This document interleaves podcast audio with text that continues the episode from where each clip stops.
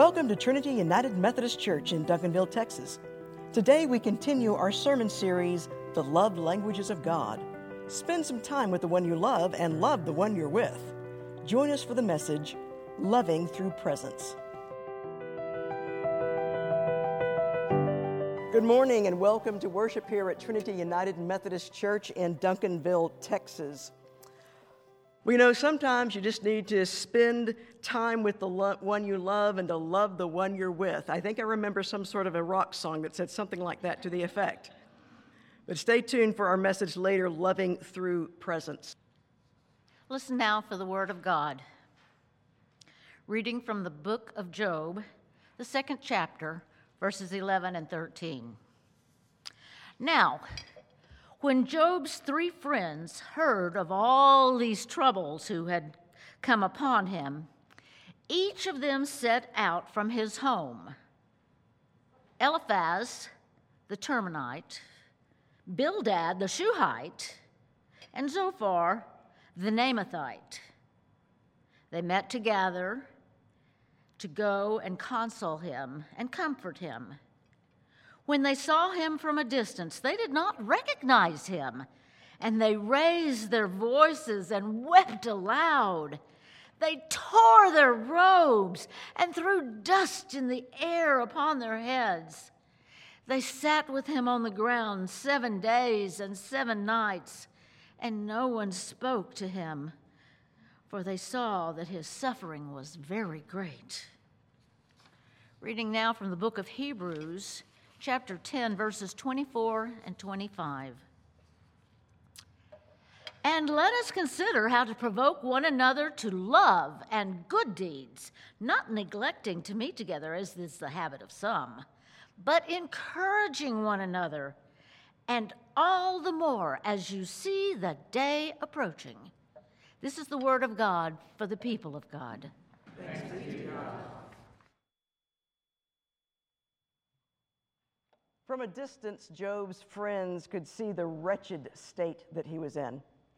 He was sitting on the ground, dirty and disheveled. He was covered from head to toe with itching, oozing, running sores. He'd even taken a broken potsherd and was using it to scratch away at least some of the itchiness that was inflicting him. If you remember the story of Job, God and the devil make a bet. And so the devil or Satan says, I, I bet you that Job will not still praise you if you take away his wealth, if you take away his health, or if you take away his children. And so, in a series of disasters, Job did just that. He lost his wealth, he lost his children, and then he lost his health. And so his three friends have come to see him. But it was the look on Job's face that most disturbed Eliphaz the Temanite, Bildad the Shuhite, and Zophar the Naamathite. Job's face showed this look of total devastation. His health was wrecked, his wealth was gone, but it was his children. In that moment, Job was the personification of the great matriarch Rachel, as described by the prophet Jeremiah. Thus says the Lord, a voice is heard in Ramah lamentation and bitter weeping. Rachel is weeping for her children. She refuses to be comforted for her children because they are no more.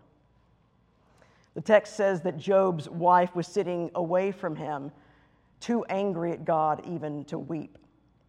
Well, this entire scene so disturbed Eliphaz, Bildad, and Zophar that before they had even reached their friend, they began the mourning rituals that were common in ancient Middle Eastern society. They themselves began to, re- to weep. They tore their robes and they threw dust upon their heads. And when they reached Job, the three friends knew that there was nothing to be said. So they simply sat with him in the dust and ashes as if keeping vigil against the dark. They sat with him in silence for seven days and seven nights because there was simply no comfort that could be conveyed with words. So they gave Job the only gift they had to give, and that was the gift of presence. Now, there are times when words can bring great healing. I was thinking about a very poignant scene in the last Harry Potter film. I haven't talked about Harry Potter in a while, so I had to get one in. There's a very poignant scene in the last Harry Potter film where young Harry is reunited with his deceased teacher and mentor, Professor Dumbledore, who had given his life to protect Harry in a previous film.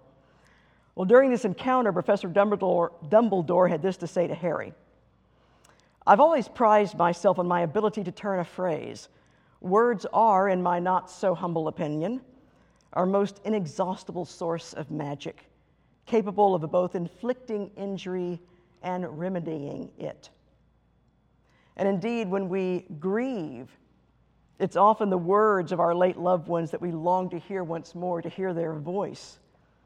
But more than anything, we long for their very presence in our lives. And our presence, to be simply with each other, is so often the greatest gift that we have to give. Well, starting last week, we began an exploration of the loved languages of God through the lens of the vows of membership for the United Methodist Church. And as part of the rite of confirmation, a person makes a public profession of faith and makes several solemn vows, and these vows include the following As a member of this congregation, will you faithfully participate in its ministries by your prayers, your presence, your gifts, your service, and your witness? And so these five things prayers, presence, gift, service, witness are ways that we express our love and faithfulness to the church. But they're also ways that we can show our love and faithfulness to God. And each of these five vows, they play a vital role in our ongoing relationship with God, and each is a path into deepening our discipleship. And so, what we're going to be doing during this sermon series is to look at the United Methodist vows of membership and explore then how they relate to love of God and love of neighbor and love of self. And we'll also be making connection between these five vows and the five love languages as found in the 1992 bestseller by counselor Gary Chapman entitled The Five Love Languages The Secret to Love That Lasts. And the premise of this book is that different actions make different individuals feel the most loved and valued. And last week we explored what Chapman calls words of encouragement, that is, verbal expressions of love and appreciation. And we made the connection that words of encouragement correspond to the vow of prayer. We love others through the medium of language with our words of encouragement, and we love God through the medium of prayer, the words that we use to talk and communicate with God. And so today we're going to look at the love language known as quality time. Because some people feel the most loved and valued when someone spends significant amount of quality time and giving them their undivided attention. And Job's friends showed their love for him through quality time. By simply being present, they gave him the gift of their time. And so we can also show our love for God in the same way we can be present to God, and we can spend quality time with God. Now, God knows how to communicate in all these five languages, including quality time. But what does quality time with God even look like? We know what it looks like when we're with a person. What does it look like when we're with God? And here I think we have something to learn from our evangelical siblings. I know, it's shocking. But I do think that there are some things that conservative Christians have to teach us, which is, by the way, why it so saddens me the United Methodist Church is experiencing a split. Because I think conservative, moderate, and progressive Christians have much to teach and share with each other. And the upcoming disaffiliations are only going to make that harder. But unfortunately, we've come to a place now where amicable and perhaps not so amicable separation is our only real choice that's left. But one thing, though, that is emphasized in a lot of evangelical churches, and I think we would do well to emulate, is that they often encourage their members to take time to just be with God on a daily basis, sometimes referring to this time as quiet time with God. And this could look different for different people, but it usually consists of prayer, meditation, and the reading of scripture or other spiritual reading and it can last anywhere from five minutes to several hours, both depending upon what kind of time you have and your own disposition. because we know some people sit quietly better than others. But everyone needs to do this sometime. And so last week we linked the vow of prayer with a love language of words of encouragement that this is how we love God with language. And we do this by prayer, by speaking to God, whether our words come from uh, our own words or they're words from a written prayer. But after we talk, we need to listen to God. We need to be quiet, to get quiet. As the psalmist says, Be still and know that I am God. Or as the great St. Augustine of Hippo wrote, You have made us for yourself, O Lord, and our heart is restless until it finds rest in you. You see, God can speak to us through the words of Scripture or spiritual reading, and God can speak to us in the quietness of our own hearts. But this takes time. God longs for intimacy with us. Christ said, Listen, I'm standing at the door knocking. If you hear my voice and open the door, I will come in to you and eat with you and you with me. So, just as spending time with a loved one um, over a meal without phones and distractions is a great way to love others through quality time, Christ too wants to sit down together and, in essence, share a good long meal with us. And so, to assist us in getting in the habit of spending regular quality time with God, we're going to be inaugurating a new program starting January 1st. We're calling it New Year, New Testament, New You. What I want to do is challenge the congregation and whoever else wants to join in to a year long commitment to read the entire New Testament during the year 2023. Next year, 2023, there will be 260 weekdays. That is 260 days, weekdays, other than not counting Saturdays and Sundays. Well, it just so happens that the New Testament consists of 260 chapters. 260 days, 260 chapters. And so, if a person reads just one chapter a day, each weekday, they'll have read the entire New Testament by the end of the year. And as you recall, back in 2020, I made another challenge. I challenged everyone in this congregation to read in the year 2020 at least one book on race or racism.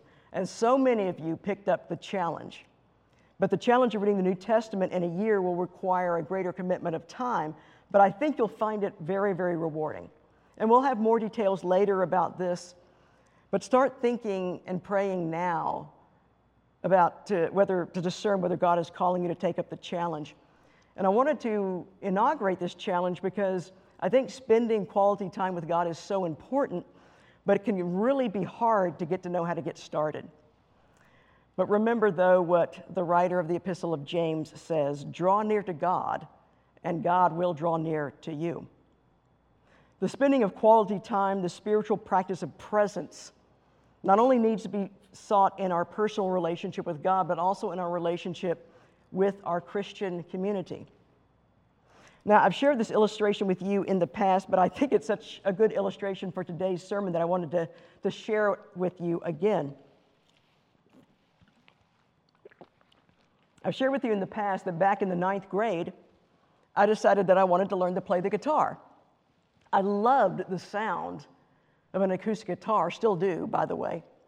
And I yearned to be able to make that music, that sound with my own hands. So I got a guitar for Christmas. My brother Stan showed me how to read chord diagrams, which are basically little schematic drawings of exactly where to place your fingers of the left hand on the neck of the guitar.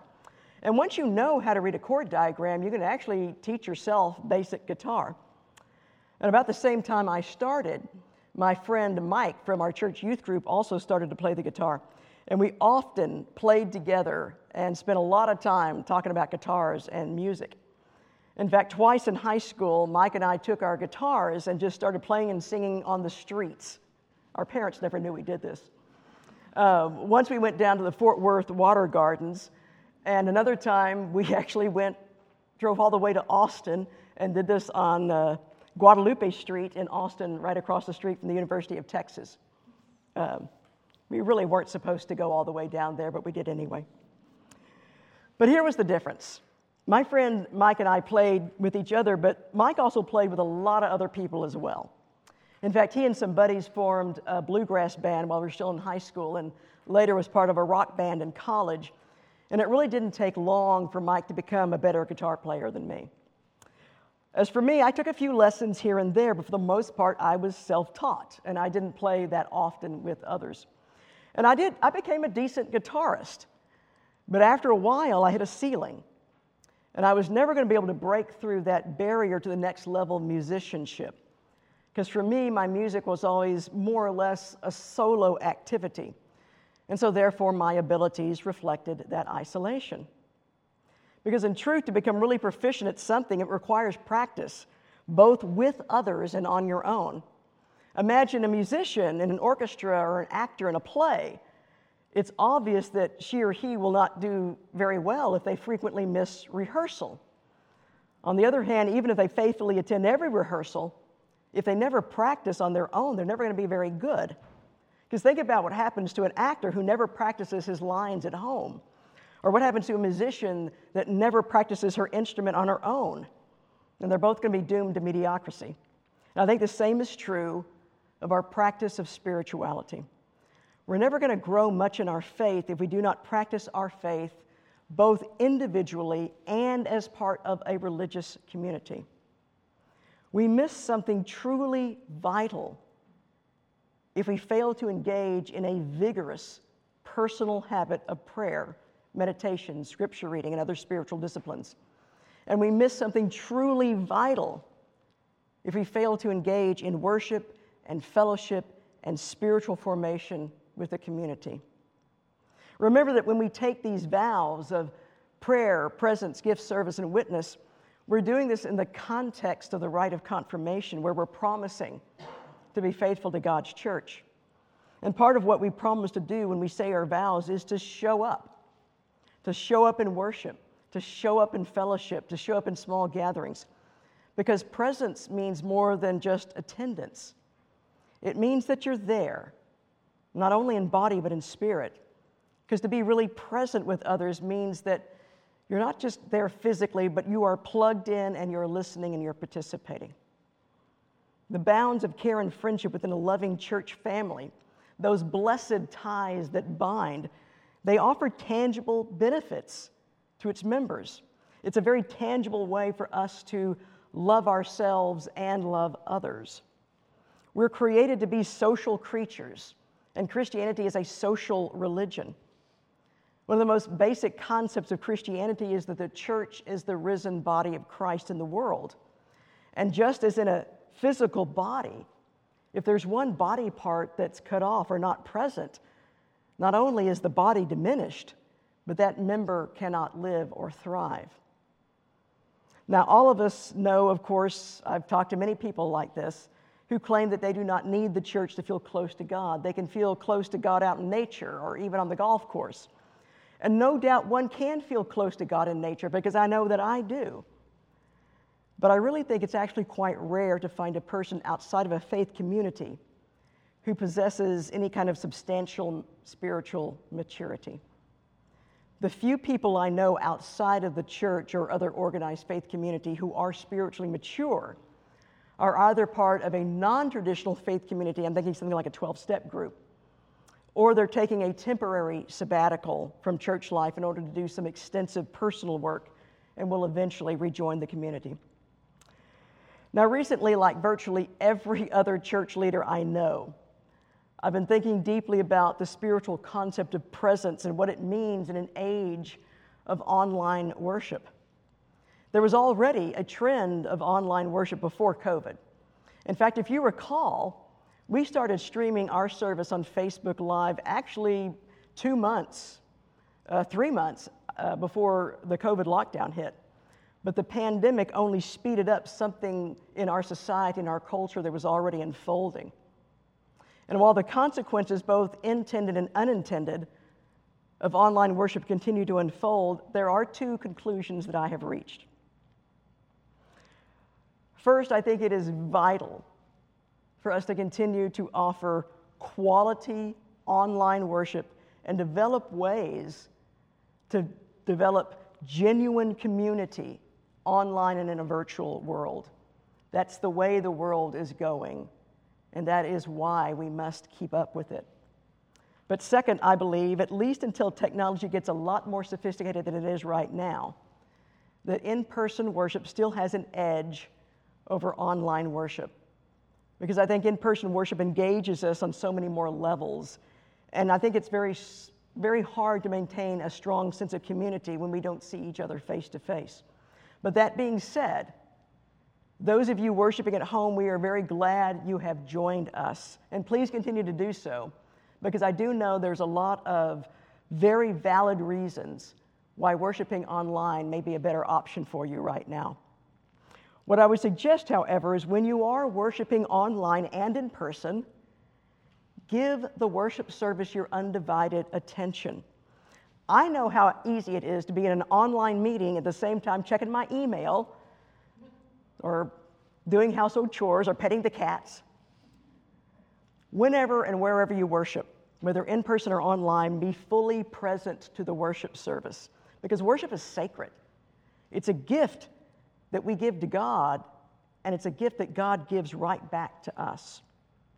I wanted to close with a story about something that happened to me this week. And as a result, one of many things that has made this for me a very emotional week.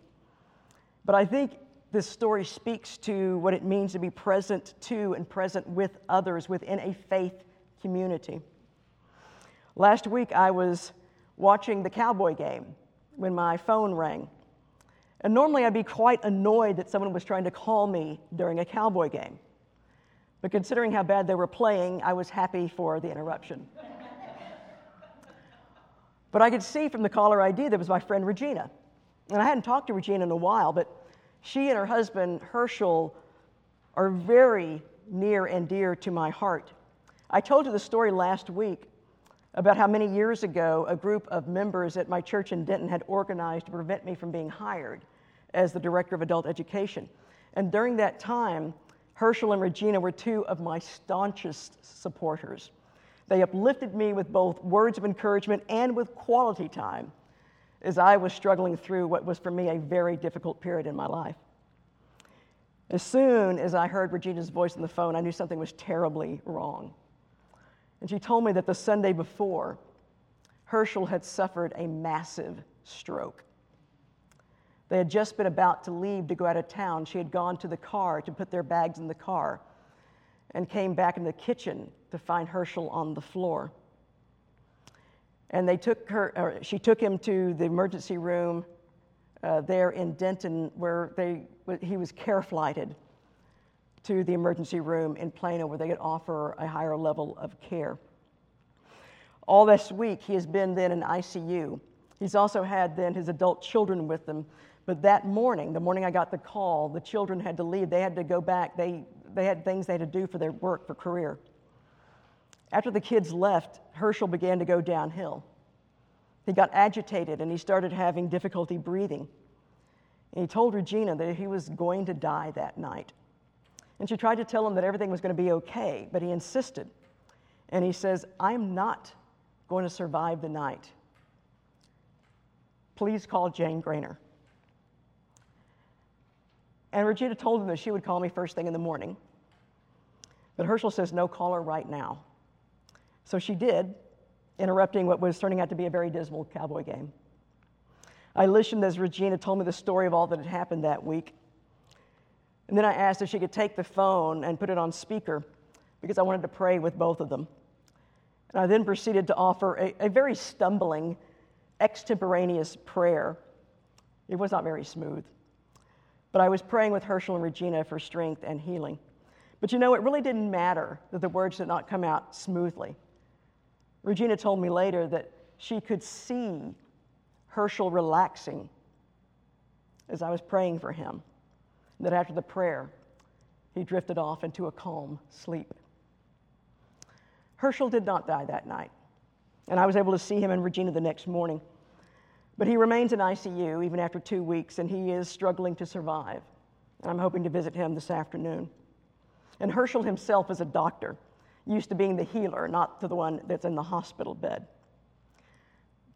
But I can hardly even begin to tell you how very touched I was that when Herschel thought he was dying, he asked for me. And I think it's one of the highest honors and privilege, privilege one can have as a pastor.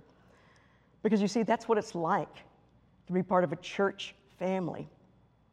We don't just share our lives with each other, we share our deaths with each other.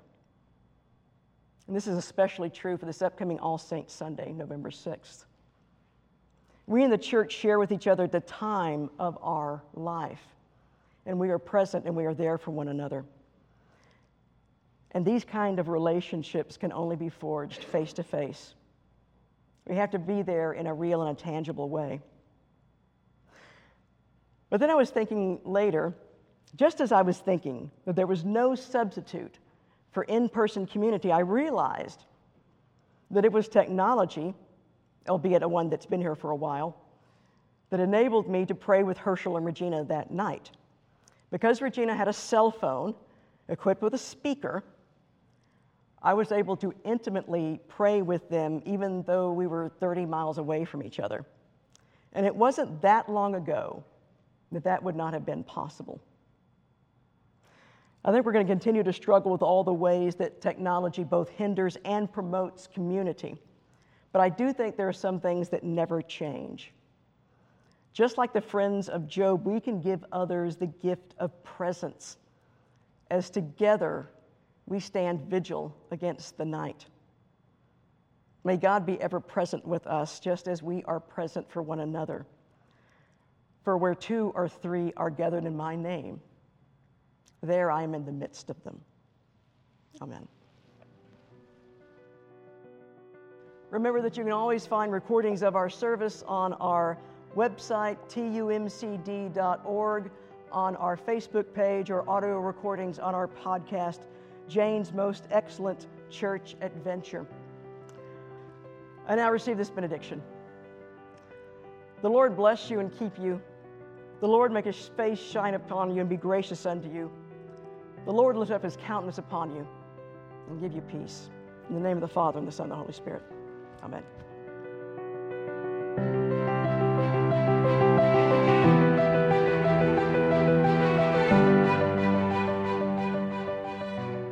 We hope today's service was a blessing to you. Join us every Sunday here on Facebook Live at 11 a.m. Next Sunday, we'll continue our sermon series, The Love Languages of God. You can always access our services through our website, tumcd.org, our Facebook page, and our podcast, Jane's Most Excellent Church Adventure. God bless you in the week ahead. We'll see you Sunday at Trinity United Methodist Church.